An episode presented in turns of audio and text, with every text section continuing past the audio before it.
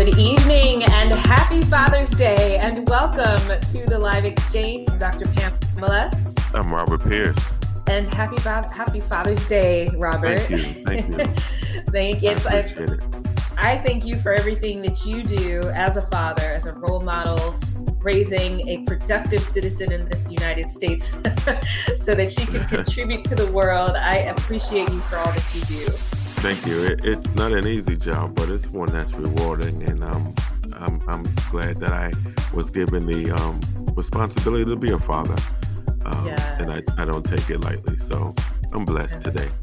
Oh, I love it. I love it. And, and I also have to give honor to my own father, Alfonso Larde, who is um, amazing and uh, just, you know, always there, all in, 100%. And so, yeah, uh, um, shout out to my father, Robert Sr., Robert Pierce Sr. Shout yes. out to him. Um, talked to him earlier today. And so I'm actually going to call him back after the show to talk some more. So shout out Happy Father's Day. Yes, yes. So I just, I just, just to kind of, um, you know, give thanks that he, you know, he was always there for my games. He was always there yeah. for, you know, front and center on all of that. So um, I just want to, I just want to make sure I give him proper shout out. So Absolutely. thank Happy you Father's to Day. my yes. father for everything thank you. done for me. Absolutely. So, uh, so today we are looking yeah. at activism. We are going to continue the conversation on activism, and we're going to look at it from a couple of different angles. We're going to look at it from the standpoint of what it means to be an activist with a camera. Any one camera. of us can yeah. be an activist at any time with a camera, and, and you may not even want to. You can just spring up on you. You just in yeah. this place, and it's time to pull the camera out. Yeah, you just you know what do you do in that moment? So today yeah. we're going to talk to two people who had an opportunity to be in that moment. One was planned, Absolutely. one was unplanned, and so it'll be really interesting to hear their stories. And the second half of the show, um, we are going to have a panel of Black fathers, um, mm. so that we can hear their experience about what it means to really how fatherhood and activism really go hand in hand. The work yeah. that fathers do is activism. So Absolutely. We I'm really looking forward to to that panel. Yes, it's gonna be a fun show today. I'm looking yeah. forward to it. Yes, yes. Not not quite as heavy as ha- as it has been, but things have not necessarily changed. We are just looking at it from a different standpoint. From a different perspective, um, we've yes. seen a lot has happened, uh, you know, since our last show. Um, some good, some bad. You know what I mean? But mm-hmm. um, we're, we're pressing forward. Um, the the struggle is still um, being fought in the streets. The protests are still going on. Um, yes. But we're seeing some headway, and, and, you know, with the laws, and so that's a, a lot. Thing. Yeah, yeah, yes. Um, a lot, know, but not enough. But a lot. I mean, I'm, I'm not enough, but we're start. But it is definitely um, encouraging to see the progress that's that's happening um, throughout the country, and so you know, I'm I'm encouraged and I, I, look forward to the weeks to come to see what happens. Yeah, yeah, I, I love what this is doing to the potential um, or to the election, uh, the potential yeah. results of this. Um, there's just just so much. Um, so, with that said, uh, I look forward to this show. Get engaged, get involved. Join us on yeah. Facebook Live. Put your comments, ask your questions. We want you to be engaged. We want to hear from you, and we'll be back on the live exchange.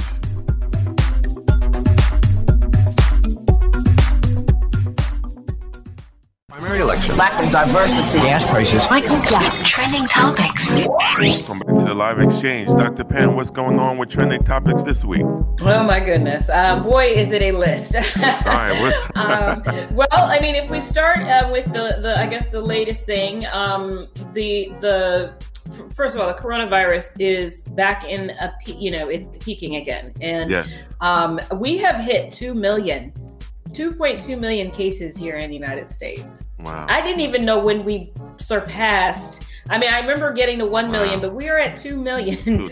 Pretty cases. quickly. Yeah, because it wasn't that long ago we were, you know, at one, right? At one. So that's huge. But on top of that, we had um, this. Well, we didn't but there was a rally that happened in Tulsa.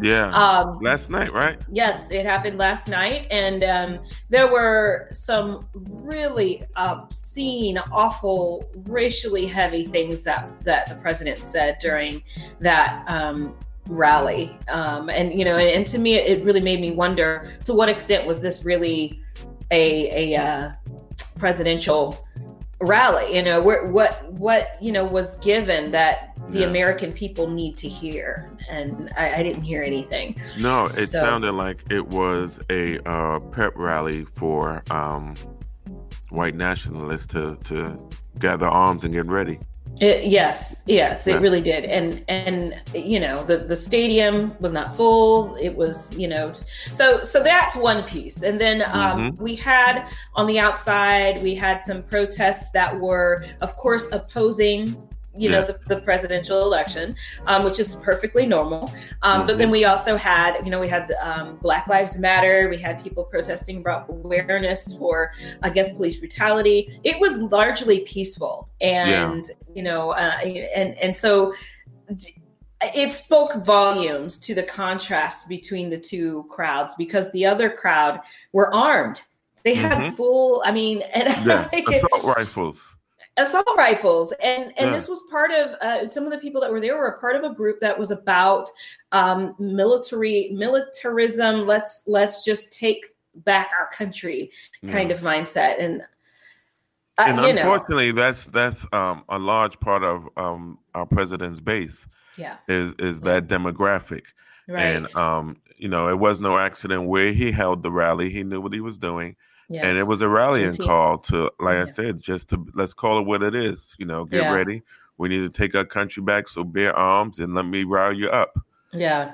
And so mission. The double standard is so extreme. Um, you know that if the protesters um, for against you know racial injustice were to come out there fully armed.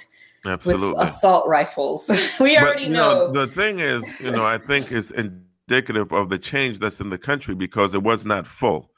You know what it I mean? Was they not even, full. They even had an overflow outside. They said it was only like 10 people out there. And they, and they were encouraging them to go inside. Yes. And so that's showing that the country, we're just not, you know, nobody want to hear this. And right. I, I believe, really believe the country. We're just waiting till November to get them out of there. Get them out, and and honestly, I think it's more than a, a national shift. I think it's a global shift that we're seeing happen here. Absolutely. Um, and I'm very, very encouraged. Yeah. Um, on top of that, what what I thought was really um, slick was I don't know if you're if you're hip to K-pop. Does that sound familiar to you? Okay. Very hip to K-pop. First so of K-pop, all, no. I'm very hip. I know who they are, but there's no way.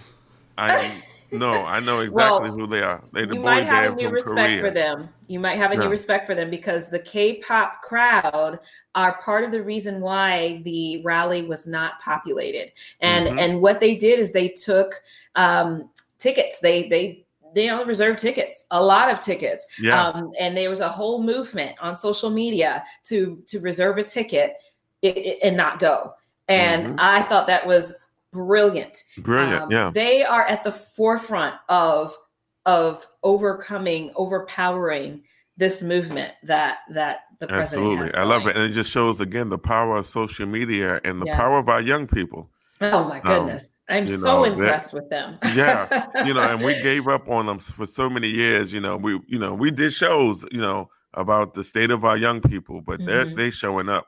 Yeah, yeah. And I mean, and, and, this happens every generation. It, yeah. I, we have become that generation that looks at the young people like, ah, uh, you know. So, right. it, but it, it's it's a cycle. It happens every generation. So, what they're calling this generation are the Zoomers. These are the preteens, the teenagers, um, you know, and, and it's amazing to see you know what they're doing. And so um i i am i'm highly encouraged by the new crop of activists that i'm seeing um, come up.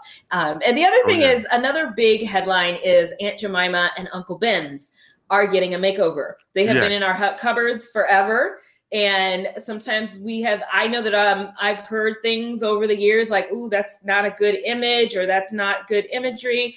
Um, and and i learned about it of course in college and in my ethnic studies class why mm-hmm. these images are offensive. And so finally after i mean these products uh, i could say uncle ben's has been around i don't know the 1800s 1880 something. Yeah um, yeah, so as long as I've been here, I've been eating Uncle Ben. and you've been here, yeah. right? Not not since the 1800s, but yeah, since I've but, been here.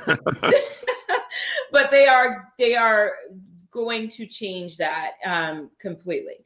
So it'll be interesting to see, you know, how that evolves. But it, it just speaks to how all of these industries are waking up and they're saying, you know what, we need to do something different. Absolutely, yeah, and it's coming from everywhere. You know, yeah. even for Juneteenth, there was um, corporations that were um, giving their employees paid days off.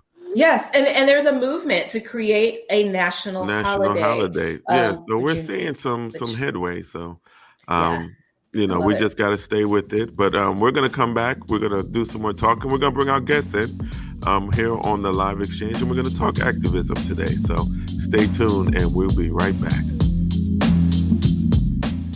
All right, welcome back to the live exchange. I'm Dr. Pamela, and I'm Robert Pierce, and we are getting ready to uh, see our first guest on today's show. Um, as we mentioned, we're looking at activism and activism specifically with a camera. So, our first guest is Daniel V. Miranda.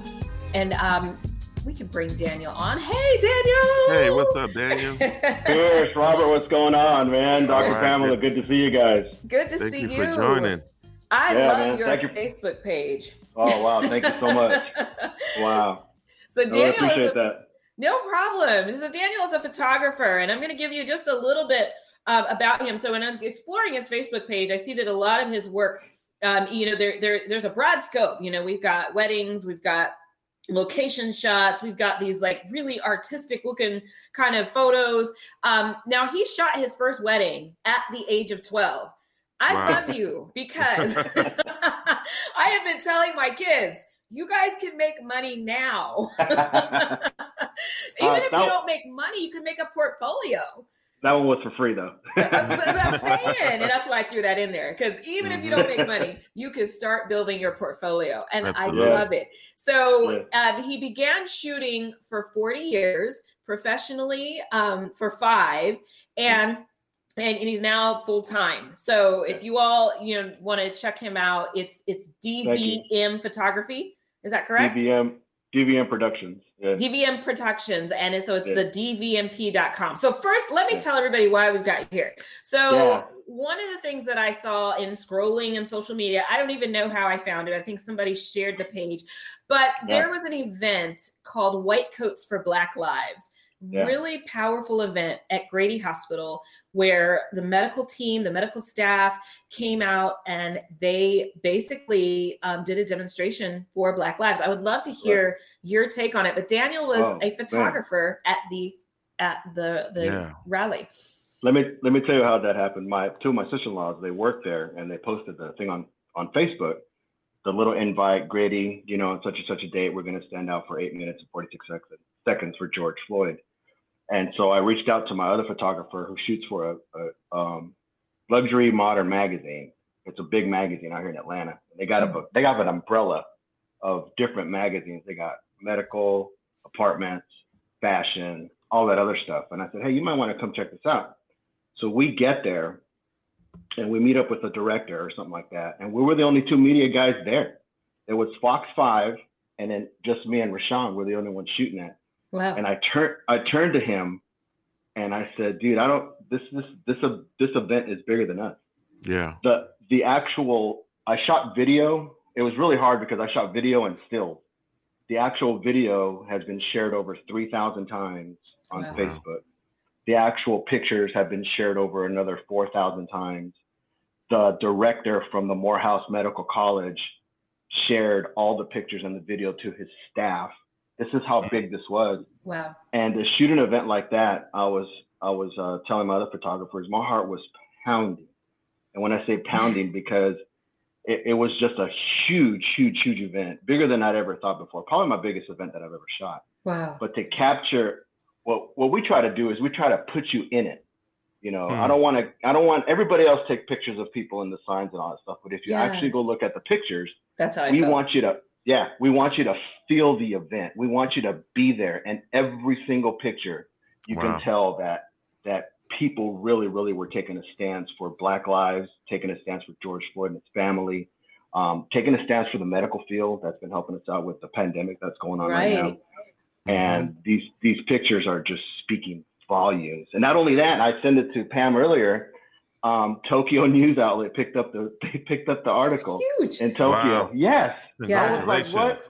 yeah, they were just like, "Did you shoot this?" I said, "Yeah." They go, "Do you mind if we share it?" I said, "Please do. Let them see that out here in Atlanta that we really care about not only our medical field but the world in itself in regards to what's going on with George Floyd and Black Lives Matter and uh, social justice. I love it.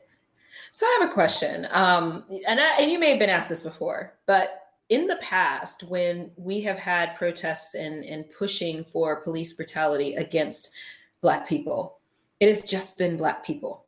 And I'm curious to know how it how you came to be involved and how did you feel? Did you feel welcome? Did you you know what what's your experience in being involved with this movement? Um, well, I'm they call me. Well, it's kind of weird because I am I am my parents are from Mexico, so I'm mm-hmm. considered mm-hmm. a Mexican.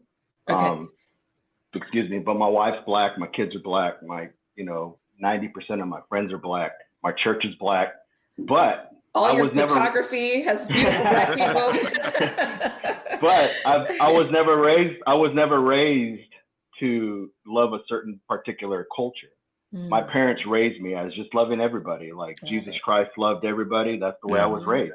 I love it. And and but I've been I've personally think I've been racially profiled. You know, not mm. only personally but in my marriage. You know, we mm. still get those looks.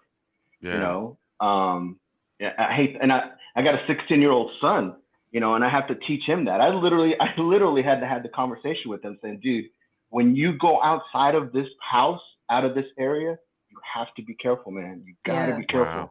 You know, don't disrespect the police officers. You be obedient.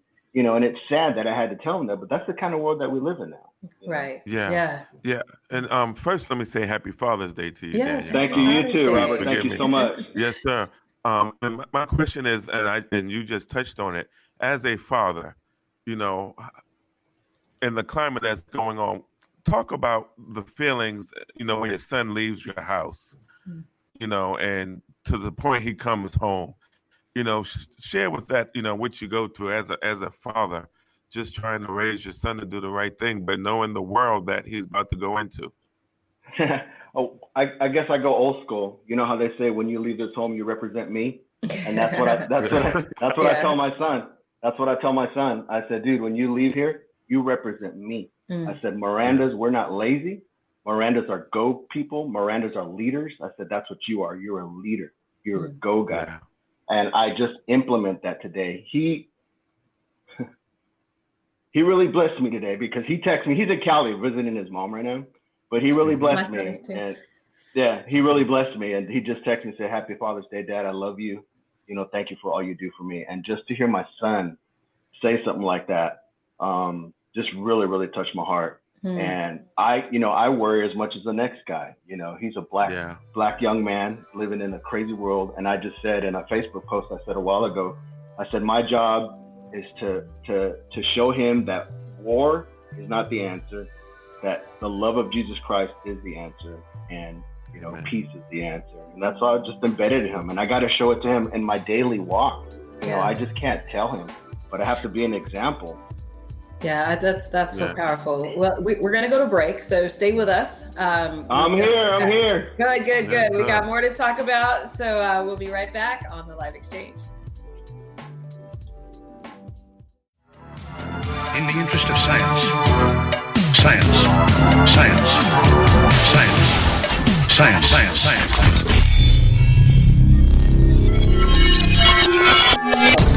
All right, so the science. Um, looking at the science, uh, we are going to be looking at the really the results of the uh, five years in.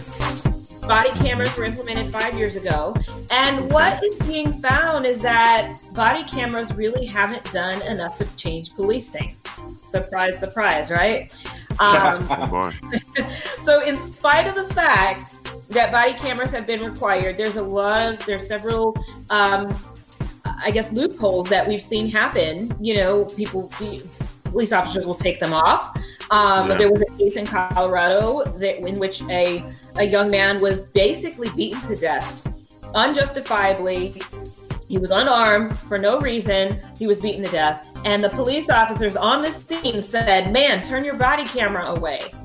So wow. it's really more of a it, it's it was a band aid for you know we'll, we'll just do this and, and, and it was a well-meaning band-aid for sure i mean in, in some ways the, the the cams have certainly helped But there's also the person that still has to wear the camera who yeah. has the integrity or doesn't have the integrity. And if they don't have the integrity, they're going to find out how to get around those cameras. And oh, yeah. and that's what's been uh, discovered. So that's the research. yeah, that's um, I'm not surprised. Um, you know, they've they found tricks because, like you said, if your heart is um, looking uh, to to do harm to people and not do the right thing, there's there's loopholes around everything. Um, you know, I've seen them turned off or they mysteriously fall. You know what I mean? Right in the heat of battle, all of a sudden they're on the ground where you can't see, and so right. some of them don't even turn them on. Right. And, and so, even, even some of us as photographers, when we have the opportunity to shoot, you know, a protest, a rally, a march, um, sometimes we will capture stuff that we don't even see. We're actually looking at maybe a sign, but there's probably something behind that yeah. that is captured that we had no idea we captured it. You know, hmm. and a, a, lot of people don't know that it's it's against the law for the police department to demand for our pictures because once we take those pictures, we are the sole owners of those pictures. Wow. wow. They actually need a warrant to get the cameras, the little SD cards, the micro cards. Yeah. They need a they need a warrant to get those from you. Wow. So once you have that, don't give those thing up.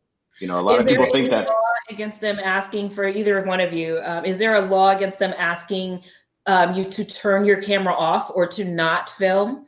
No, as long as as long as you and I've researched this. As long as you're on public, um, like a public street, mm-hmm. you can take as many pictures as you want. There's no law against it. Once you start letting it into private property, then you got to start asking questions or asking permission.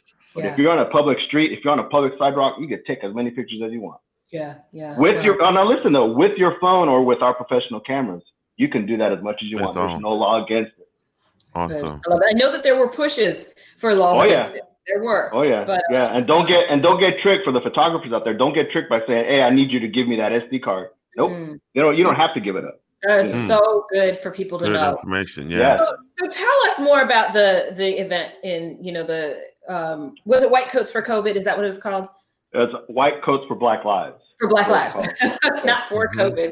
you know what? You know what? You know what? Um, you know what amazed me? There's a couple things that amazed me. One thing was there's if you look at the pictures, I had to ask. There's white coats, and then there's blue scrubs, black scrubs, and yes. green scrubs. See, I yes. didn't know that. You're a doctor, so you know that. I will. Okay.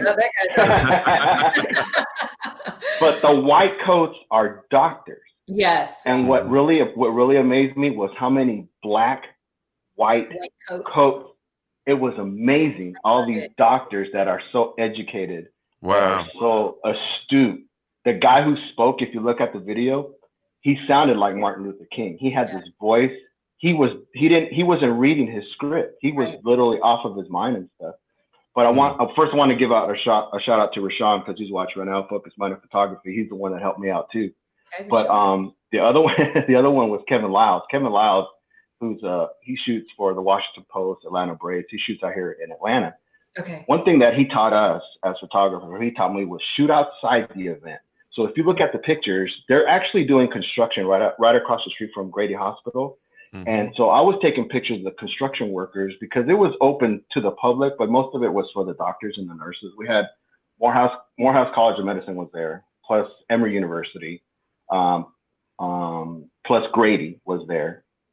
There was probably about a good 15 to 2,000 people there, right? Wow. But what really captured me, there's one picture that really that really caught me was we had construction guys kneeling down in the street mm. wow. with the doctors when they Amen. did the eight minutes and oh my gosh it, i was just like and you're trying to focus because you know this is this will never happen again well, well let's pray that it doesn't happen again but to capture this moment and yeah. and and hold it. I said we're holding time.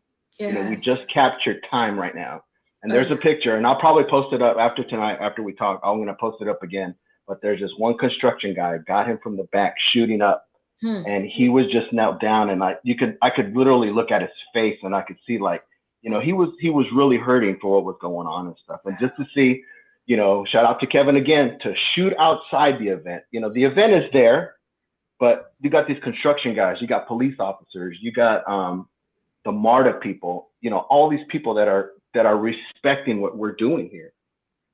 Wow, that is powerful. Um, I, and I love that. I love when um, photographers and videographers get that footage, you know, of what else is happening. It's, you know, because yeah. you have an eye and, um, you know, an eye that other people may not have in, yeah. in those moments. Yeah. Wow. Yeah.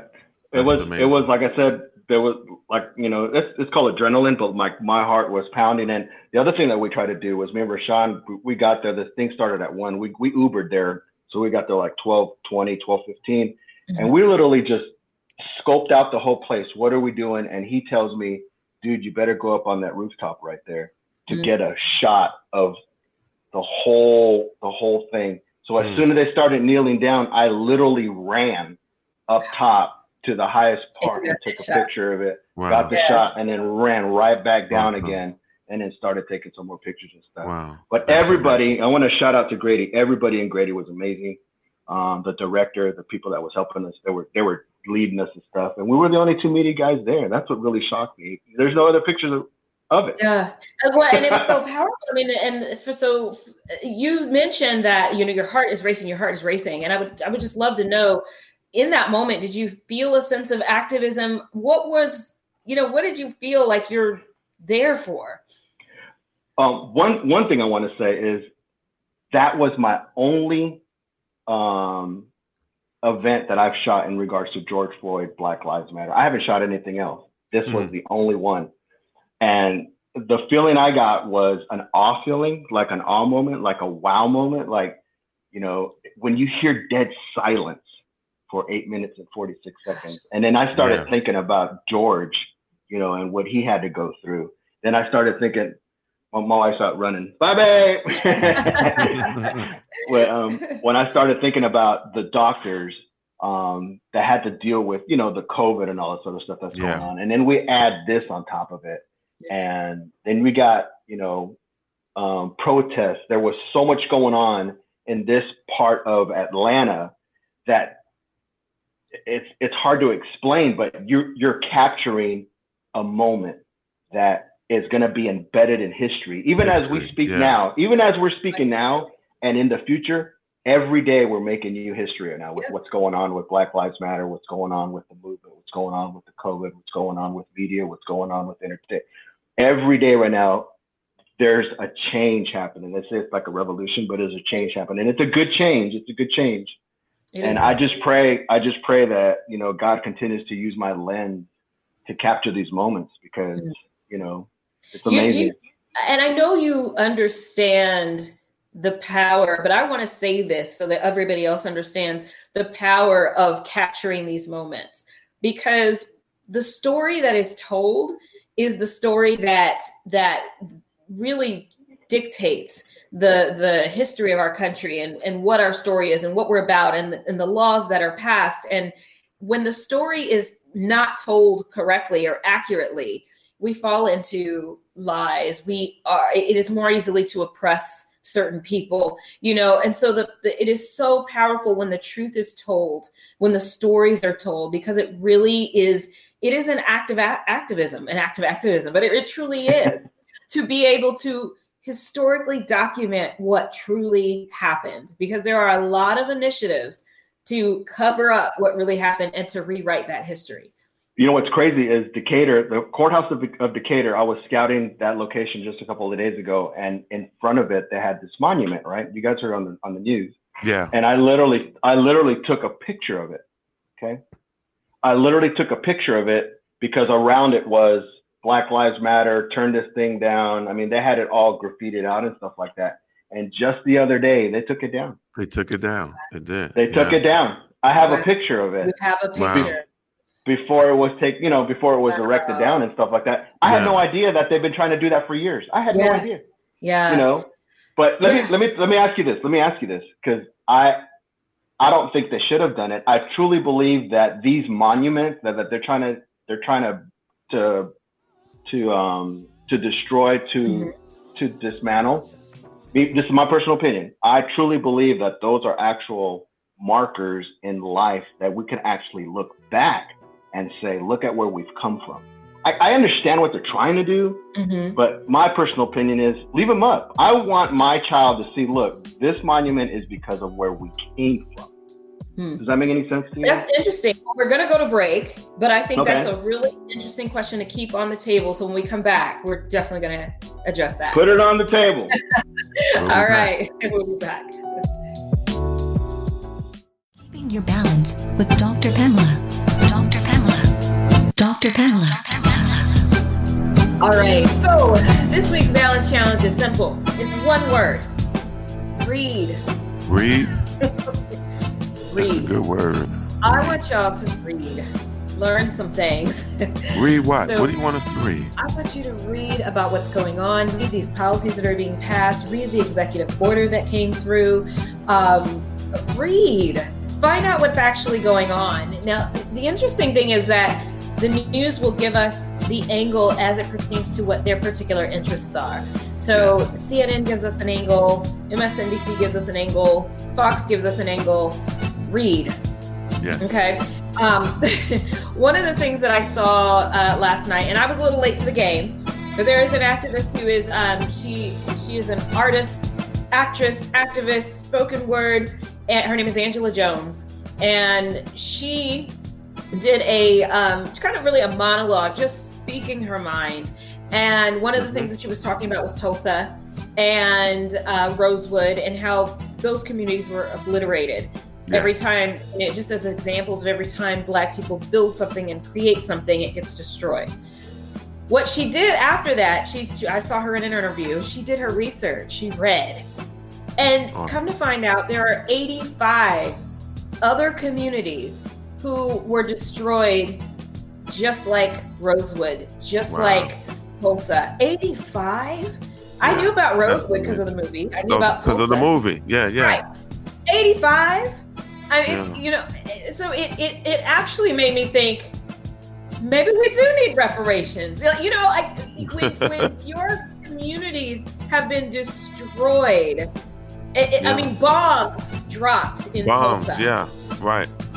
That's serious. So uh, you know, read, you guys. That is the balance challenge. Read. If you don't read anything else, read about that. Yes. Read about the executive order that's been passed. Read the policy on um on um lynching. Read mm-hmm. things Read. that are being passed. I love That's it. I accept that challenge. Yes. We'll be back. We'll be back. All right, welcome back to the live exchange. I'm Dr. Pamela. And I'm Robert Pierce. And we are joined by Daniel Miranda, who is a photographer, and he actually took uh, part in white uh, white coats for uh, gosh, I was going to say COVID again. Yeah. White coats for Black Lives Matter. White yeah. coats for Black, Black Lives. Lives. Let's bring Daniel back on. yeah. hey, Daniel. What's up, bro? I love the shirt, Sorry. by the way. I, I, hit the wrong button. Let's do it. okay. Well, before you left us, you My asked bad. a really important question. And that was the question about the monuments. It was, you know, why take yeah. them down when they they tell my son they tell myself where why i'm where i am it gives us a piece of history well yeah. i'd like I, I, have opinion but i would love robert for you to i'm going to put you on the spot you robert have, what yeah. do you think robert what do you think well um and and i hear i hear what you said but um for the african american community when we see that um unfortunately those monuments are still being used um, for signs of oppression Okay. And um, as reminders, is um, you know, we still have you under um, our knees on your neck. I can see that. I can see that. I totally respect yeah. that. Um, I look at you it. know, just even as far as you know, just let's go even further. Um, Stone Mountain. Um, when yeah. you look at the Confederate um, soldiers on Stone Mountain, um, that every time a African American looks, we see oppression, we see slavery. Um, those were representatives of the Ku Klux Klan who are very much active these days. Um, so it would be yes if it was just a monument and we were not still feeling the same oppression that those monuments represent. But because we are still feeling it, we it cannot be a monument. It's it's showing us right in our face what's happening today. Well, Robert, let's look, let me let me let me interject this though. But what about yes, you know our, our history books don't tell half the story. Okay. No, our history books mm-hmm. leave out a lot of stuff that we're just now learning about slavery and this guy owned this and he had this. And we can't rely on our school system to teach our children the history. Maybe Absolutely. it's the the the black history or the for me it'd be the Aztec history and how, you know, our land was taken too as Aztecs.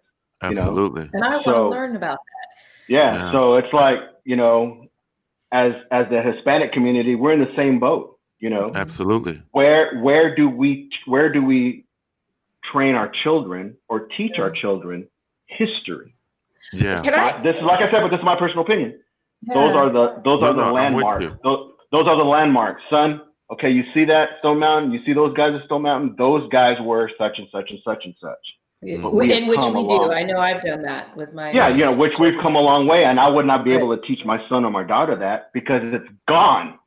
so, so let me offer this because my thought is, we don't need to parade them around the city. Put them in a museum. Let's have a museum. Oh, nice. Okay. Civil War museum. You know, yeah. and and you know, hopefully. Yeah Oh, let's take some pictures of them.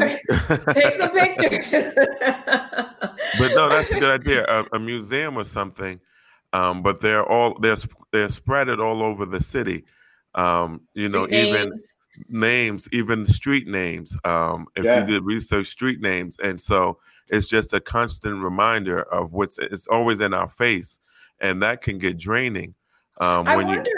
You, if it has anything to do with being new to the city. Like, uh, and I don't know, Daniel, if you've been here. I know moving years. here, 20, 20 years, years yeah. moving here, and I've been here 10 years.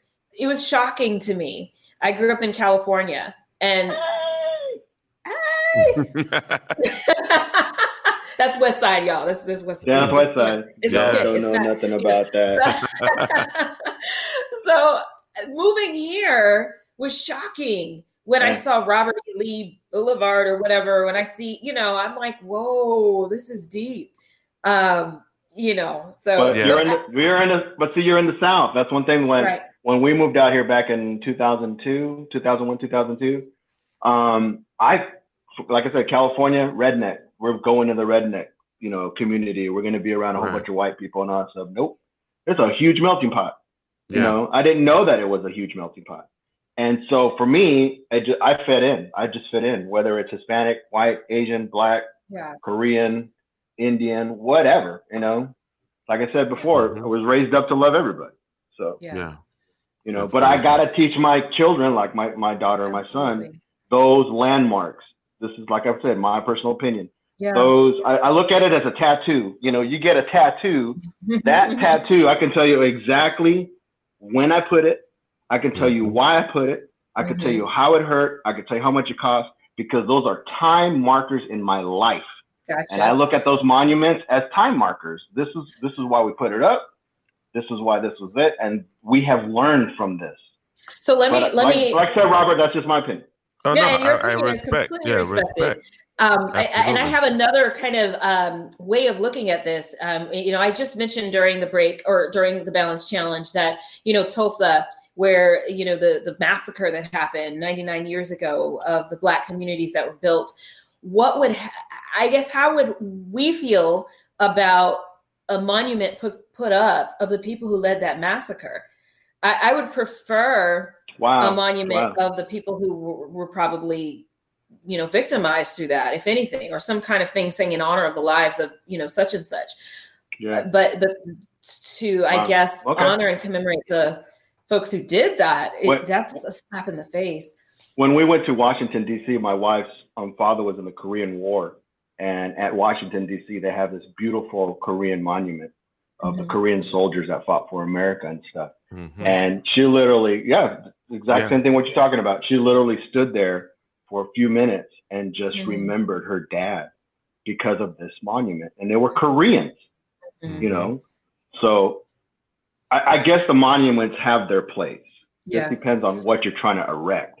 Yeah. Uh, right, right. What is and that you said it right there. What you're trying to erect. Yeah. what you're trying to erect. What are you trying yeah. to say? And apparently, yeah. Stone Mountain and these other ones, at the moment in time, they were trying to say something. And we have, like you guys were saying earlier, you got this new wave of of I call them part twos, the you know 25, 20, 25, and 30. yeah, the part twos that are coming in and they're trying to change the world. And praise God that they're trying to change the world. You know, Absolutely. it's so sad that it took George Floyd um, death mm-hmm. slash murder for this to happen, but yeah. um, they're finally seeing the light that we've seen the light for years. You know, yeah. it shouldn't have to happen that way, but um, one of the pastors that was speaking to that was speaking at his uh, service, I was watching it on CNN when they were having it at his funeral. Um, she said that like Jesus Christ had 33 years to be here on this earth for a mission, mm-hmm. and it's mm-hmm. so sad that George Floyd's mission was to to open this box. Yeah. You know, to let yeah. people see inside this box, this world that we've been living in for so many years. Right. And say, look, dude, this time, man. It's time. You gotta, you yeah. guys gotta stop. And unfortunately, you know? the box isn't yeah! pretty, you know, and this is where we are now. But like you said, I'm so encouraged by young people and just how we're coming together as a collective. Yeah. Um, you know, we're seeing less and less people go over to the other side and there's more people about love and, and that's what we need. And they're and looking I, increasingly I'm, foolish. Yeah. But can I can I throw this real quick and and because mm-hmm. I was I was just in I was in uh the um, Kirkwood area. I was doing some scouting out there the other day, and I, and I love the people that are out there protesting. I love the people out there with Black Lives Matter, and ninety percent of them were white. I mm. just don't want this to be a fad. I don't want yeah. this to be, you know, I don't want this to be something like, oh yeah, let's get on the bandwagon. Let me put a Black right. Lives Matter in front of my house and stuff, dude. You got to understand, man, that all lives matter when mm-hmm. Black Lives matter. Right. You got to understand that. So, it, you know, yes. I'm my brother. I love you. I love you, you, and you. So. I love it, and and keep yeah. taking pictures because this, this, is what keeps it going. When those images go away, yeah. the fire dies. That's how important your work is. So, Thank so, you so much. taking those pictures. Thank um, you so um, much. How do people get in touch with you? How do people hire you? Shoot, we might need to hire you for our uh yeah our, photo shoot. Yeah. yeah. we were just saying. We yeah. need a photographer. Well, you got you got a, a website is uh, www.thedvmp.com, which initials the DVM, which is Daniel V Miranda, dvmp.com. Okay. Um, Facebook, DVM Productions 2996. Um, Instagram, DVM Productions 2996. Um, cell phone 678 735 Instagram. 678 735 Um, uh, you know what? 90% of my work is word of mouth. It's just, it's, it's, it's really more God than anything else. Because when he opened the, when he, you know how they say when God closes one door, he opens up another one? Yeah. Absolutely. I could literally tell you that God opened up a floodgate. How about mm. that? Wow. Oh, and yeah. I'm actually I'm actually booked until mid August right now. We're in June. Awesome. So that is awesome. amazing. Congratulations. Well, your work is so good. It's so thank good. you so much. Wow, thank you. And yeah, please keep absolutely. up the work. Um, the great, the pictures were amazing, are amazing, and that were. And I just wish the best for you. That um, the world sees them. You are a part of history. Yes. Um, when history is told, your photos will be there. And yeah. So thank you for for yeah. um, coming to the front. Thank you for being on yeah. the front line in your lane, doing your thing, man. We we need Thank, it. We love Thanks, Doctor Doctor Pamela. Thank you for reaching out because I never met her, but I feel like I've known you guys for five years. I know, so, right? yeah, I know. Yeah, she reached Daniel, out to me and she. Go ahead, I'm sorry. This is America. Oh, I was going to say, no, Daniel, I have a publishing company and I would love to do a coffee table book or something with your work. Yeah. So, so Thank let's so talk. Much. Let's talk. Yeah, I, I um, I know we're running out of time, but I just want to thank everybody for the opportunity. Um, you know, we're out here to bless people. Um, and I just, I just thank you, Dr. Pam. Thank you so much for reaching out. Um, I wouldn't have never known who you are or this format or this forum without Dr. Pamela just to reach out and say, Hey, I love your work. I would love yeah. for you to come on. So it's well, really more Dr. Pamela that. than me. So thank you for saying yes. Love All you guys. Right. I got some editing to do tonight. So All thank right, you so much.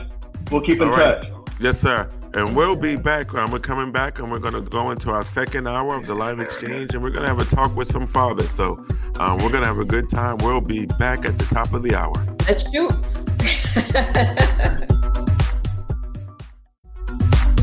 Welcome to the Live Exchange. I'm Robert Pierce. And I'm Dr. Pamela.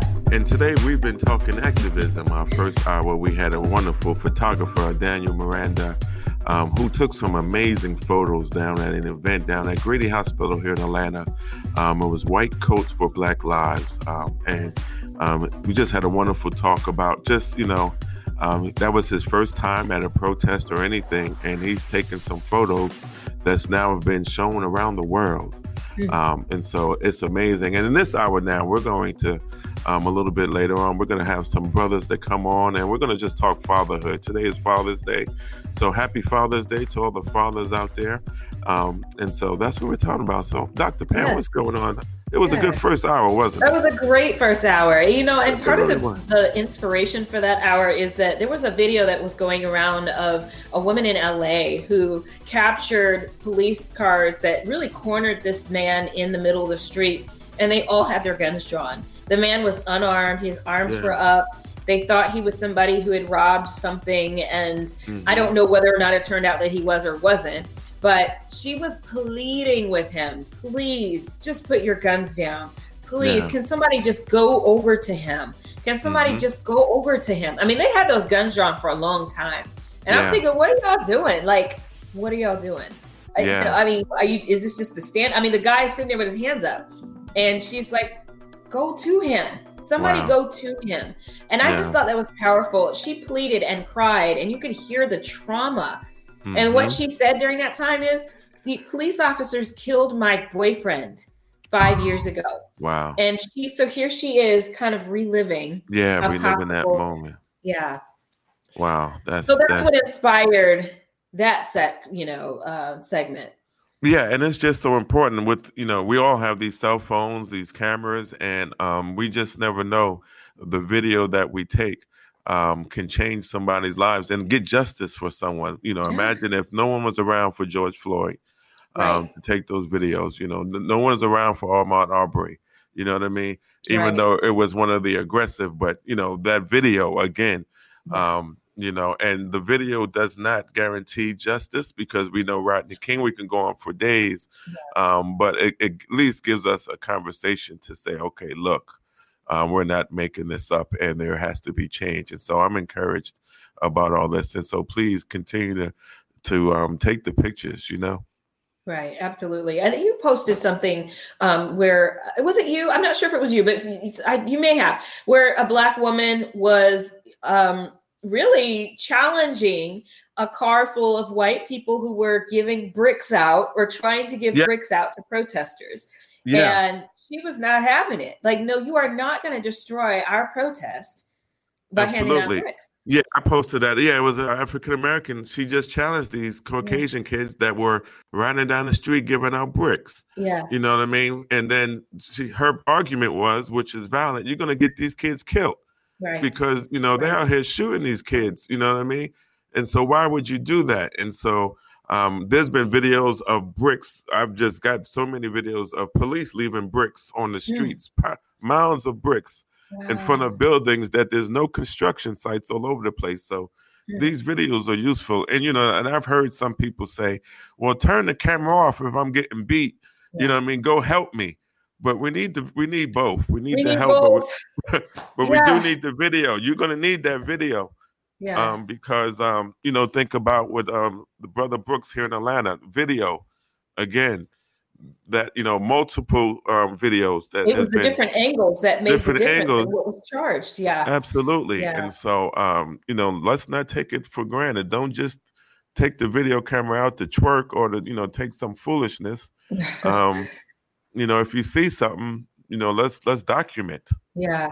Now there's a safety factor that comes with that and i i, I, want, I was wondering i actually meant to ask daniel about that as well um, and I, I would imagine that you need to try to use some level of caution in, in making sure that you're okay um, absolutely. um, you know you know but it's it's it's risky business but it is heroic when you're able to capture something that that saves somebody's life oh yeah yeah, it's it's not for the faint at heart, you know, no. because there are consequences that could come with it. Absolutely. Absolutely. Absolutely. But um, yeah. you know, it's something that has to be done if we're going to continue to, to be in this fight. for justice that we're looking for. We we continue to need proof. Yes. Unfortunately, we need we need proof. Yeah. Um, still in 2020, we don't have enough yet to believe that police are doing this. Yeah. Yeah. yeah. And so, um, you know, well, uh, yeah, I can go on for days, but we're right. going to take a little break and uh, we're going to come back in the second hour. And again, we're going to have some brothers come on and we're going to talk fatherhood in these days. So we'll be back here at the Live Exchange.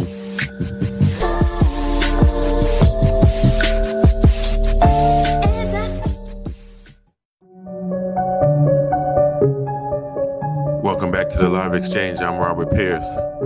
And I'm Dr. Pamela. And right now is my segment, um, Treasures from the Heart. And today is a simple treasure from the heart. I just want to say happy Father's Day to all the fathers out here in the world. And I have some, um, a couple of brothers that's going to come on now. And we're going to talk about my treasures from the heart together. Is that all right today? I love it.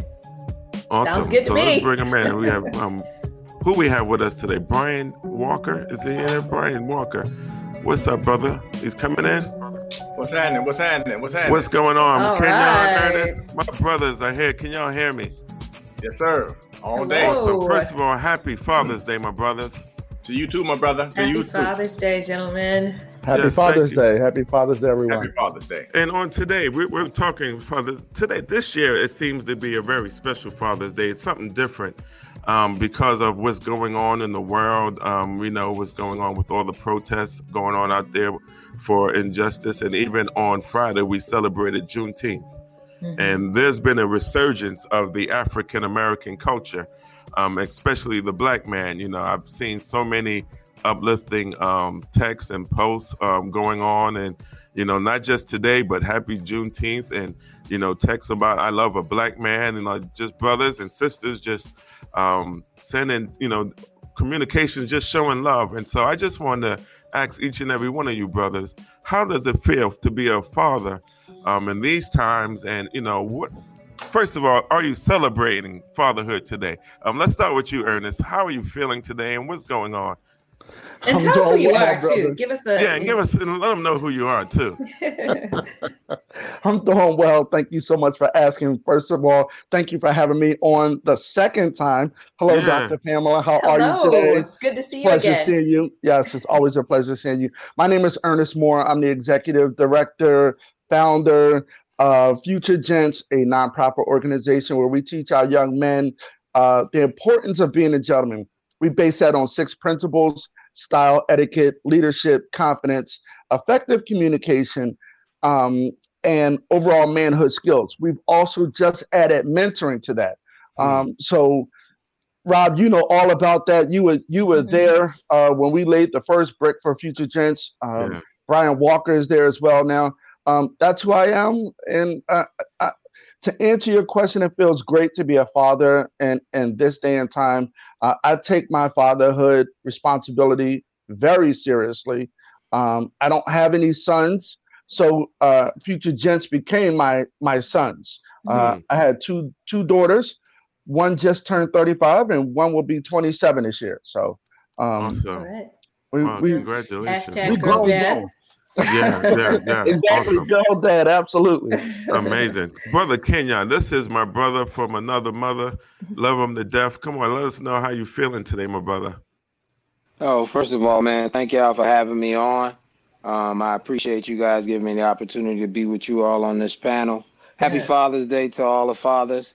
Um, my name is Kenyon, Kenyon Prezi. Um, I'm a business owner. Uh, we just did a name change, so my business now is Keynote Constructions Pinnacle. We do residential and commercial services. I'm a native of Orangeburg, South Carolina. Uh, later migrated to Charleston, South Carolina. I also attend the same church as Brother yeah. Robert there. So I live also in Stone Mountain. So again, thank you all uh, for having me today. Man, how's fatherhood? Tell us about fatherhood. How, how's you, how's it going for you, man? Man, it's going well. You know, having to have that conversation with my son, you know, having to talk to him about how to get home safe if huh. he does encounter the police. You know, he's uh, 26, and I do have two grandsons as well. So just having that conversation with him, man, it's been kind of strange to really sit him down and tell him, hey, man, make it home. That's that's the most important thing. And, yeah. and it's hard because he's a rambunctious young man. So mm-hmm. uh, he's been doing some marching in the area that he lives. He lives in uh, Ankeny, Iowa currently. Wow. So Whoa. Yeah. Never heard of it. yeah, yeah. yeah so tell me about it. Wow, awesome, awesome. And my man Brian, Brian, my man, good to see you, bro. You looking good. How you feeling today? Tell the people who you are. Man, I feel real good, man. Thank you very much for having me on the show. Uh, it is a true honor, and I don't use that word often, man, mm. but it's a true honor to be in your presence, uh, EP. Um, I am I am also on the board of Future Gents. I'm the chairman. I uh, work very closely with Ernest Moore, where we try well, we're not trying to. We are leading these young men into the the lifestyle of gentlemen. Love it. I've got uh, I've got two two sons. I've got one daughter, and I've got one grandson. Hmm. So um, yeah, you know, uh, talking about these times to to my children have been a little difficult because I have been extremely emotional over the past few weeks. Hmm. Yeah, and I've had a hard time, you know, sometimes putting sentences sentences together. Um, I've been very vocal at my job, and uh, they have stepped up to the plate and really are making a difference and uh, doing some okay. positive things for the black community, man. Yeah. I, can I can I jump on the emotional part? Um, you know, what what does that look like? And and I guess we got to do it when we come back from break. but but, uh, but it is an emotional time, and I would love to yeah. hear more about that in terms of mm-hmm. you know, I, I heard a father on the air recently say that it's so emotional to him that he just doesn't talk to a six year old about it because he can't, he doesn't know how to. Um, so mm-hmm. I would just love to know when we come back, um, what what does that emotion do for you all in your fatherhood? Right. But We'll be back with the live exchange.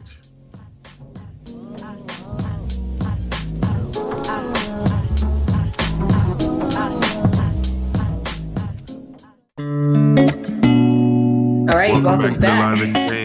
I'm Robert Pierce. And I don't know where we're supposed to go, but I don't either. We just, yeah, you know, it's all good together.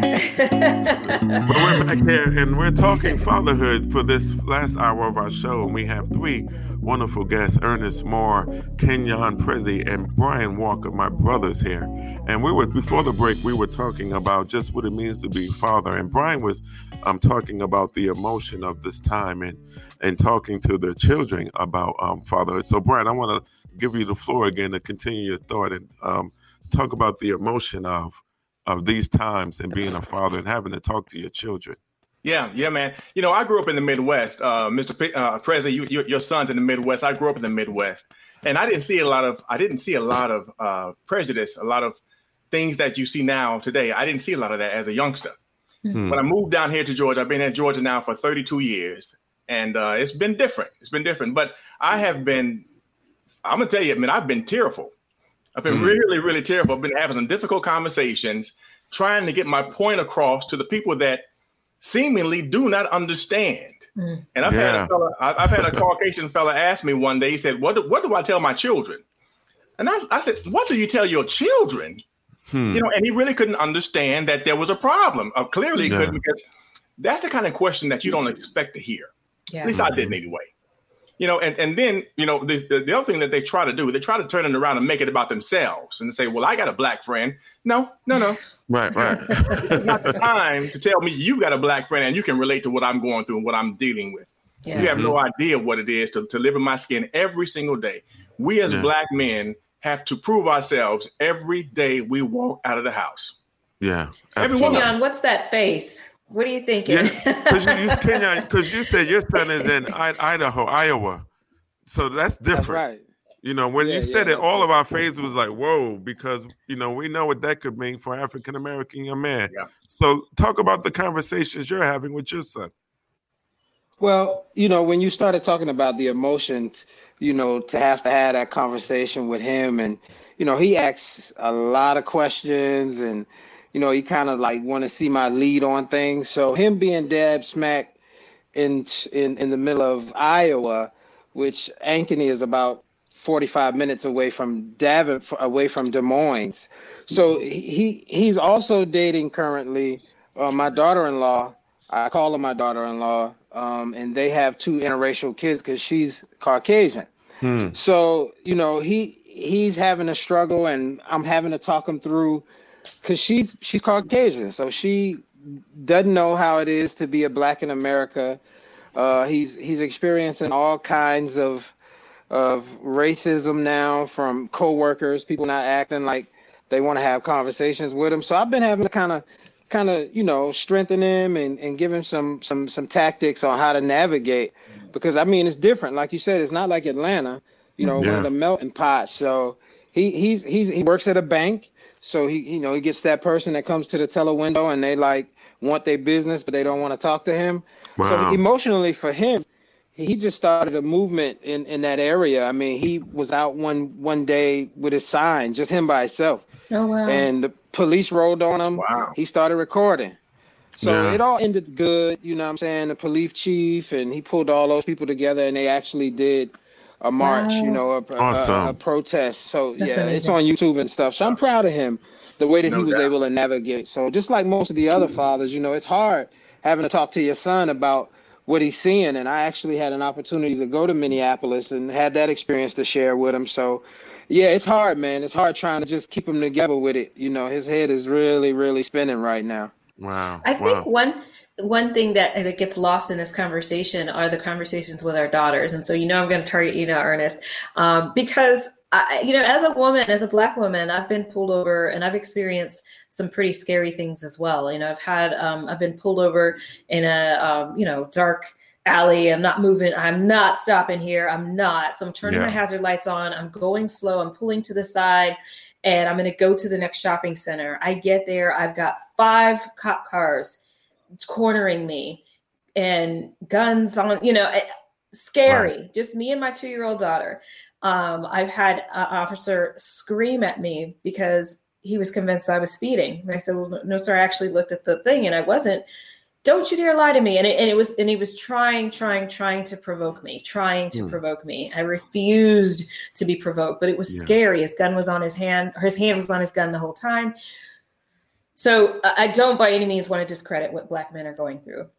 Um, but I also know that these are conversations I have with my daughter as well as my son. I have a daughter and a son. How do you have these conversations and what kind of conversations do you have with your daughters, Ernest? Well, you know, that's a that's a great point, Dr. Pamela. And before I answer your question, let me address the two previous points. Um, I've been dealing this with this my entire life.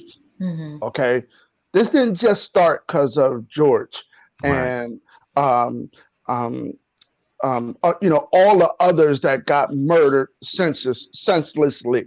Right. Um, so we, Rob, you know, we from up north. Yeah. We've dealt with this our entire lives. Yeah. The only difference is there's two differences um, in, in, this day and time. And I'm, I'm speaking for myself probably through Rob, but I'm older than Rob, so I kind of know, uh, have a little bit more experience. But we had those same problems in Philly, mm-hmm. right? You couldn't go into a certain neighborhood, That's period, right. point blank. You, you just couldn't. And if you were there, you were on a milk box the next day. So mm-hmm. you, we saw this undercover racism all our lives. Yeah. Coming down to Atlanta, when I drove on 85 and I saw somebody with a Confederate flag on their car, mm-hmm. that just put it smack dab in my face. Yeah. So it's kind of like Malcolm's with the fox and the wolf, right? Up north, it's the fox. Down here, it's the wolf. Either way, they're going to eat you. Yeah. One's just going to sugarcoat you. The other one's just going to straight go for your neck. Mm-hmm. To That's your good. point, to, and I see a. Uh, you got 30 seconds. right. Um, I had to talk with my daughters and I let them know hey, listen, don't have court in the street. If you mm. said you were speeding, okay, take your ticket, get gone. The whole purpose is to get home. Mm. That's good. Wow, that's good. It's not and, very well, different from the talk we have with our sons. No, not at all. no, not at all. And we'll um, we're gonna come back um, after this break, and we're gonna continue talking with our brothers, and we're just talking fatherhood in these day and times. And so, please stay with us. We're here on the live exchange with Robert Pierce and Dr. Pam. We'll be back. In the interest of science, science, science, science, science, science, science. Um, I know. So first of all, black fathers get a bad rap. Absolutely. You know, there's all these stereotypes. They're absent. They're not this. They're not that. And um, you know, I was just listening to a forum where it was uh, Candace Owens and T.I., and they were going at it. And, you know, and I was listening to the comments. They're like, "Oh, Candace Owens is dropping the knowledge." You know, "Oh, I used to ride with T.I., but I can't ride with him now." And I was like, "Is she dropping the knowledge?" Um, what she was saying, she was giving statistics on how how seventy percent of of homes don't have fathers involved. That is not true. Um, in fact, what the CDC found was that black fathers are more involved with their children than any other race in this country. When's the last time you heard that? Right. when is the last time that narrative has been pushed forward? They don't. They don't push that now because they may not live in the same home, but they are. We are involved. Exactly, and, what, and so that's where they twist the narrative. Right, because not, what is said is that it's not that there are a lot of families that the, the, husbands and wives may not be married in many cases, mm-hmm. but the fathers are still involved with their children. There are divorces in white families. But yeah. even in, in comparison to that, black fathers are still more involved with their black children than white fathers who are divorced from the mothers and in their involvement with children. Black fathers surpasses involvement. Wow. That's the research. That's the research. well, From the CDC. I tell you. Well, Dr. Pam, that's that's it's funny you said that because um, I'm a father um, to my son, and he's not my biological son. Um, it was because his father was absent, and when I met my wife, Sandra, he was probably 10 years old. Hmm. So since that time, right now, we're probably 15 years in the game since that time, he's changed his name to my name. All my hmm. grandkids carry my name. So, wow. you know, I'm not saying anything negative to the guy who wasn't in place, but I'm glad I was in place. Yeah. Um, you know, to be able to to join hands with them, and I mean, it's a sad statistic uh, that we're hearing this, and, and 74% is surely something new. You know what I'm saying? Because 20 years ago, that wasn't the number. But I don't even know, know if that's the number are... now. It was just thrown out there in a forum. I, I that's what my thing today, y'all. I, I just need y'all to read and do the research because I don't know if that's the number, but I know what the CDC said. Well, wow. well, to, to to the research point, that that is correct. You're, you're both correct, right? It, it's actually seventy two percent. But when they talk about when they talk about the statistic, they're talking about the fact that they are single mothers, yeah. right? that doesn't mean that the fathers are not in the lives or have an right. influence right. on the children. That's the part that they leave off. That's yeah. the part they leave off. But yes, um, a, a, lot of us, um, for whatever reason, there are a sundry of reasons um, why. But this didn't just start. See, what we have to realize is when we talk about systematic racism, when we talk about Black Lives Matter, we got to go all the way back to, to the early 1800s when they stopped bringing us over from Africa and they started boarding houses. See, mm. this is where all this started. A, a black slave, a black male slave, his only job was to produce more slaves. Yeah. That was his main function. Fast yeah. forward to today when we talk about BMs and BDs, it has not changed. It has not changed. Mm-hmm. We are mm-hmm. fortunate that we have some brothers here, and there are thousands, probably millions others millions just like yeah. us. Yeah. Um, this isn't rare. We don't get the recognition. We don't right. get the recognition. So right, and, and you know what? And, and it, it, it probably was by design because back in the day when they started the welfare programs and things of that nature, the projects and all of that, man, you know, they they separated the families once again. Yeah. So we were separated mm-hmm. when we first got to this land. Right. And then yeah. they separated us again. So, you know, there was a pattern there that was learned behavior. Right. And, you know, and uh, we didn't know always know how to go back to where we should have been. Yeah. But we are, Let me but, but, but we are going in, in droves. We're going in droves. Yeah. I want to ask, um, and I put this out for any of the brothers to answer. Um, what would you say to the father who checked out? Um, you know, he hasn't been around what would you say to encourage him to check back in? Hmm. You missing out. You missing hmm. out, bro. Hmm. That's you good. missing out. You know, not only from t- from teaching that young man and being in his life, but you're missing a piece of you as well. you know, it's, yeah. it's, it's, not just laying down and getting up. You have left a being there. Hmm. A part of you is, is still there. You're missing out. If you don't go back and get that, it's a, it's a problem. Not wow. only for well, you, yeah, but it's, you know, but it's a problem for him. But it's a it's a bigger problem, I think, for you. Hmm. Well, well, Brian, it's, it's it's it's the cycle, right? His father probably was not there, and his grandfather was probably not there, and his great grandfather was probably not there. So it is a uh, evolving cycle. What I would do is I would sit down and talk to the young man. Hey, while while Brian is correct, you're missing out let's talk about what we can do to recover what you missed out. Now you'll never get that time back. You'll you you've missed that first two being missed. You've missed the prom. You missed all those things. But let's mm. talk about what we can do to recover so that this doesn't happen again. Hmm. Yeah. Right, right, yeah. right. And it's funny you brothers say that mm. because, you know, I've been in a situation where earlier on, you know, I was real young when I met them and my son, you know, nobody suffers but the child. You know, right. he's so much emotional trauma that yeah. you're hmm. still still bobbing and weaving through. You know that that that whole thing that he had to go through, the father not showing up, and and I encouraged earlier on for him, and I still do to the certain extent. But my son's a, an adult now, so he makes the choice. So I even earlier on tried to initiate conversations with Kyrie, who's my son, and his his biological father and the guy just mm. never never stepped forward and you know even now with my son's children you know as a young man with two kids man he has a a, a three year old and a and a four month old and and he's still a young man himself so having to encourage him to stick and stay i don't care what it is that you go through man you got to have that staying power and i've been really really really being real stern on him about when things spiral out of control, man, this is the unit that you've been given. This is the place that you've been planted. So you got to make that work. And, yeah. and, thank God, man, he's been he's been awesome. sticking in there. I mean, uh, I got my hats off to him. And and there are a lot of young men that don't have that somebody to say, well, hey, man, your father wasn't there, so you know, here's what it's supposed to look like. Here, here's what it's supposed to represent. And what we do is we encourage these young men, you know, who are who are broken themselves because of, because of the experience.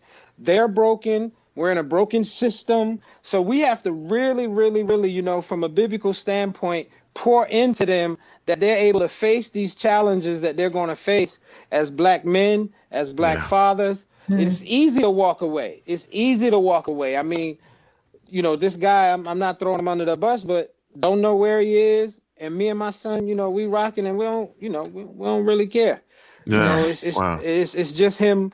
He's a strong father right now. And I thank God for putting me in place to be able to serve this family, man. And it's just about yeah. serving one another. And it's, it's, it's a good thing, man. I, I'm truly blessed because of it. It's made me become a better man.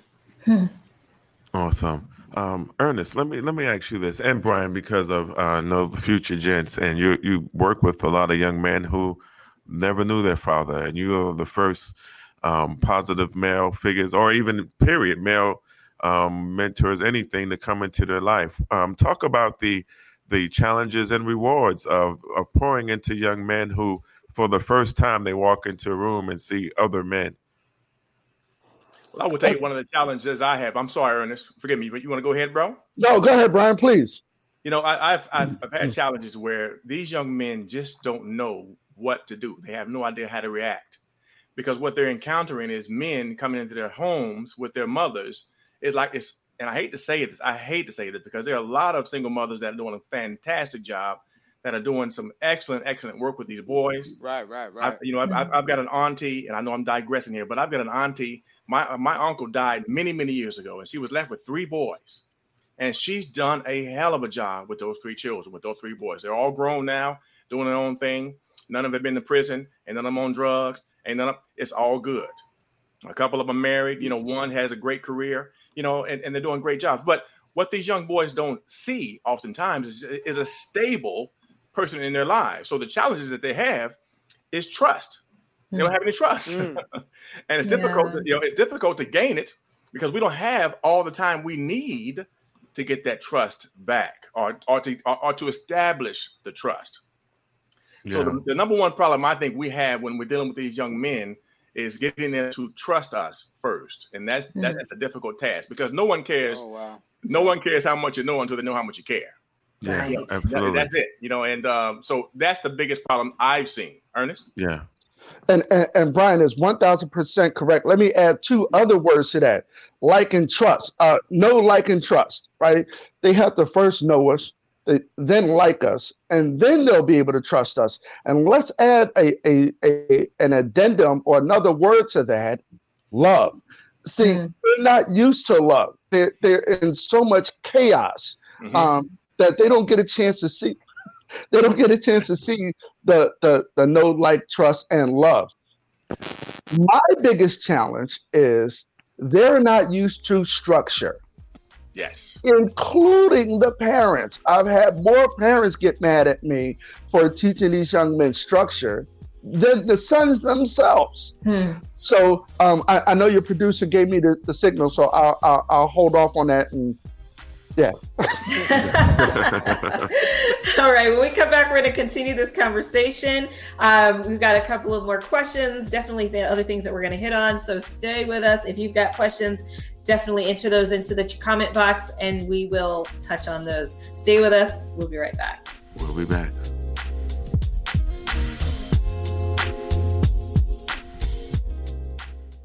Keeping your balance with Dr. Pamela. Dr. Pamela. Dr. Pamela. All right. So this week's balance challenge is very simple. One thing, yes. one word.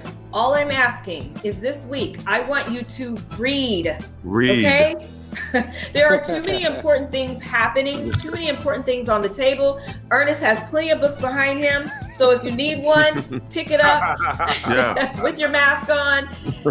we have too many things on the table right now. We have an executive order that was just passed if you read the fine print, there's some loopholes. Yeah. you know, so some things are optional. You know, you, you the, the chokehold is is banned unless you feel like your life is in wow. danger. What does that really mean? I want yeah. you all to read. It. Spend the week reading. There are so many, you know, for example, we know about Tulsa, we know about um, Rosewood, I, I just listened to a young lady, Angela Jones, who told us that she's doing the research and she's finding out that there's at least 85 other cities that were massacred in the way that Tulsa and Rosewood were. We weren't taught this in school. We have to pick up a book and read these things or the internet or whatever and read yeah. these things ourselves. So, my challenge to you all this week is to read. There is some important information we are not being taught. There are laws on the table. They just passed a, a lynching law. Do we understand that? Do we understand the dynamics around that and what it actually means?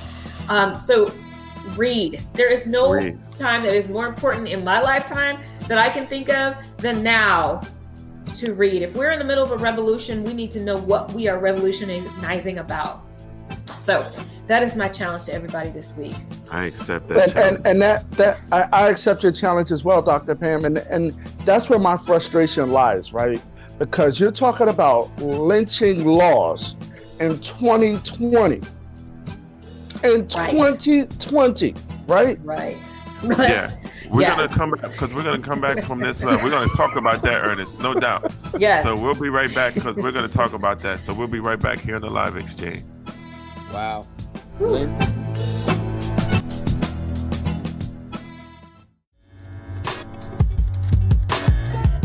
Welcome back to the Live Exchange. I'm Robert Pierce. And I'm Dr. Pamela. And right today we're talking about we're talking about fatherhood with three brothers, my brothers Ernest, Kenyon, and Brian. We're having a wonderful conversation about what it means to be a father in, in the times of today. Um, there's a lot of civil unrest, injustice that's going on. Coronavirus, we cannot even forget about coronavirus, all that's going on. And um, now more than ever, it's important to be fathers and be a good father. And um, before the break, we were talking, and Ernest, you was bringing up lynching, and we was talking about the modern day lynching. So go on and mm-hmm. f- continue your thought um, on what you were saying. Um, yeah, yeah, because you know this is something that happened back in the 1800s, the early 1900s, you know. Last month. exactly, right?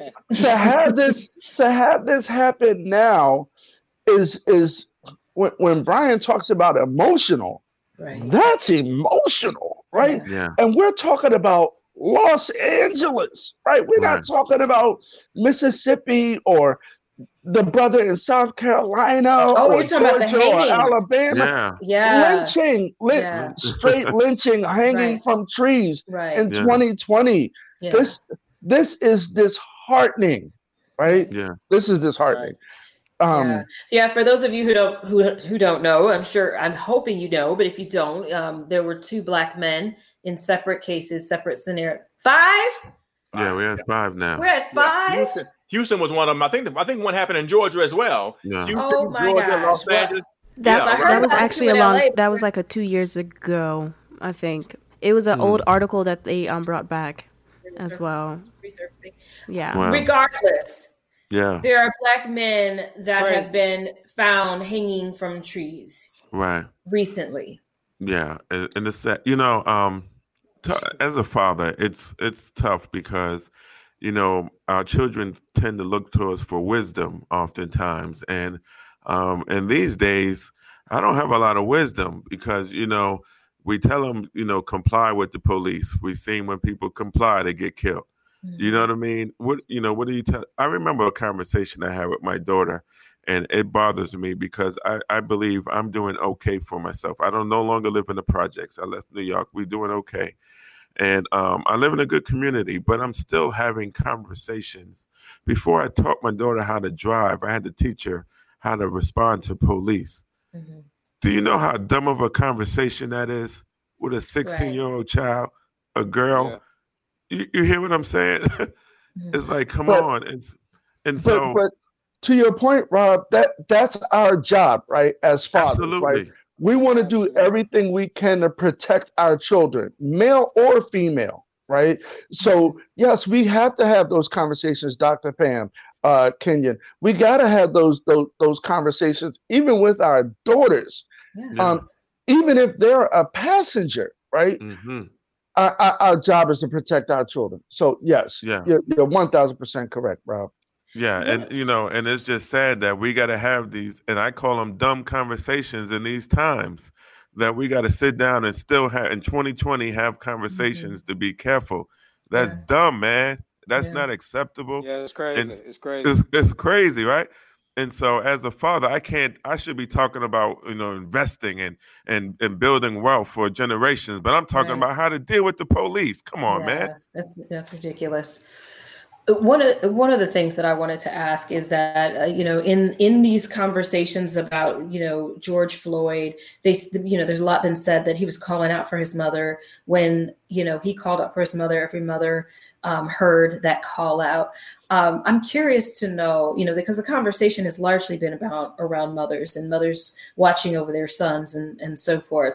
Um, as you, we can all see here, we have a panel of fathers.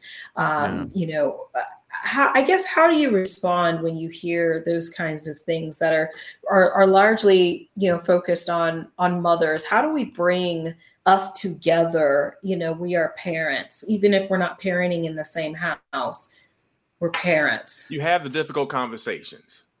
You have the yeah. conversation that you don't want to have. You simply mm. sit down and talk about it and say, listen, this is what I'm feeling. And I want to hear what you're feeling.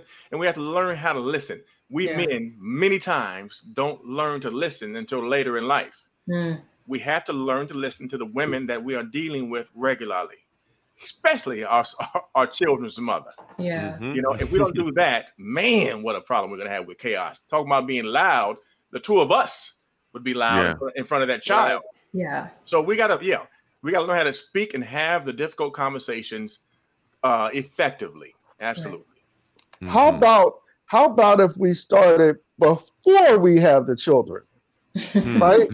How about we do it then? How about we sit down? How about we sit down and find out all about the young lady? How about we court that young lady? How about we talk about some of the struggles that she went through as a teenager or mm. as a child? And the same in reverse. See, and, and, and I, I spoke of it earlier. If she's just a BM, look, we don't really care about her, right? She's just BM, right? But when she is my child's mother, Right. When I have respect for her, partner, exactly. Yeah. When I have respect for her, that changes the whole dynamic. Yeah. We have to start before. One of the things we teach self control, mm. self discipline. So mm-hmm. get to know this young lady before you lay down and procreate. Right. And there's a possibility, and I think you're about to say something, Kenyon. I'll just say real quick there's a possibility that it may not work out. Yes. There are some strategies yeah. to put in place when they don't work out to mm-hmm. still be a father, to still be a collaborator, co parent. Go ahead, Kenyon. I have the opportunity not only to to talk to my son about this, but I often talk to Kaylin, who is um, the mother of his children. And you know, I talk to both of them. I listen to them, like like Brother Ernest was saying and Brother Brian was saying, and they ask a lot of questions, and we make we make things real plain between each other. And and you know, Rob talked about earlier about wisdom and not having a whole lot of it right now you know, and having to have the kind of conversations with them, I listen a lot to them and I'm able to help them navigate together, you know, how to to sometimes ain't no fruit on the vine. Mm. You know, mm. they in the same house. I can remember many times, you know, he was like, Yo, I'm leaving, I'm leaving. And I'm like, Well, you if you you can leave, but somebody else is gonna raise them children think about how you're gonna feel about that. You know what I'm saying? And, and, and, and every time we have that conversation, you know, he's like, Well, no, I don't want to I don't want them to be like me. You know what I'm saying? Having no father, doing high school, doing prom time and all that sort of thing. And then on the mm-hmm. other hand of that, you know, Kaylin, she often doesn't know what to do. She's she's a Caucasian woman. You know, she might have dated black before, but she doesn't understand you know, how to navigate the family hmm. unit in the house with a black man. Yeah. So her mm. parents, mm. great people, great people, but you know, they're still trying to grasp the idea that their daughter yeah. has joined with with with a black man. So wow, it's, it's, it's, rough. It's rough. It's rough. You know. You you know it, your your point brings me reminds me of Goodfellas when um the young man left Karen, right? And uh, the two older guys came back and said, "You gotta go home. You gotta go home. You gotta go home. mm-hmm. Always. You gotta go home. We're not telling you not to do what you do out there, but you gotta go home. See, mm-hmm. and there lies the difference, right? We don't have that, generally speaking, in our community where we have an old head that will go back and talk to these young men and say, "Yo, you got to go home." Yeah. Okay, what you do? You go home and take care of them children. You go home and take care of your wife. You chose her. You better exactly. get there. Exactly. Work it wow. out. Cause them kids not gonna care why y'all was arguing, why y'all broke up. They not even they too young to, to understand that. All yeah. they gonna want to know is where where did you go? So I often tell them, man, hey, yo, think about it like this: Is it something that you can get past? Is right. it something mm-hmm. that you can get over? You because get through life it all. is gonna deal. you, Yeah, yeah, life is gonna deal you hands sometimes that you're gonna be like, oh man, I'm gonna throw in the bag. Well, if that's your if that's your position, but yeah. he always ends up back home, man, and it's been pretty yeah. strong for him and the family. So that's awesome. what, that's what we got to do, brother Ernest. Yeah. yeah, awesome. Well, I just want to say thank you to the three of you brothers um, for just being um, positive examples in my life. Um, love you, brothers, individually, you know it, and, and collectively. Um, and just want to say um, again, happy Father's Day to you all, and thank you for um, standing on the wall and um, yeah. standing in the gap um, for the brothers who, you know, for whatever reason. And, and, you know, we want to encourage our brothers out there who are, you know, absent fathers. Come on, it's not too late. Get back in the game. Let's yes, go. Come on, come on. We need you all. You know, let's go. Um, yeah. make that call. Swallow the pride, whatever it takes. You know, yeah. get back in that child's life. So I just want to say thank you. And on today, we celebrate you. Um, yes. today, um, time is is just about out, and so um, yes. I just I didn't want it to go before I said thank you publicly. Um, I love you guys, and there's nothing y'all can do about it. I love you, love you for for real. For Gentlemen, real. how how can um, people get in touch with you if if you um, if they need to connect? You can reach me at Brian David at Facebook, Brian D. Walker 225 on IG. You can just call me. My number is 404 644 1539. That's what it is. All right. Thank you. And you can reach me, uh, ernest.moore at futuregents.org is my email address. You can also reach us at uh, www.futuregents.org. We have our own page on Facebook, uh, Future Gents. Uh, we are Future Gents Official on uh, Instagram. Um, and, and my number is, is public as well 678 250 4368. That 4368 stands for Gent, G E N T. Oh, all right. Absolutely. All right. Is that is that Kenyon? Like I ain't giving my information out. Is that no, no, no, okay. That's not it. Yo, my website is uh, kcpatl.com. Um, you need your house painted, Dr. Pam. We can come take care of that for you. But if there's anybody that, that might have any questions, you know, I'm on Facebook, Kenyon and Sandra. I share my page with my wife. Uh, be glad to help you guys uh, brother brother Moore, brother Ernest, and brother David. You know, as you guys are going forward in that endeavor to to train up young men.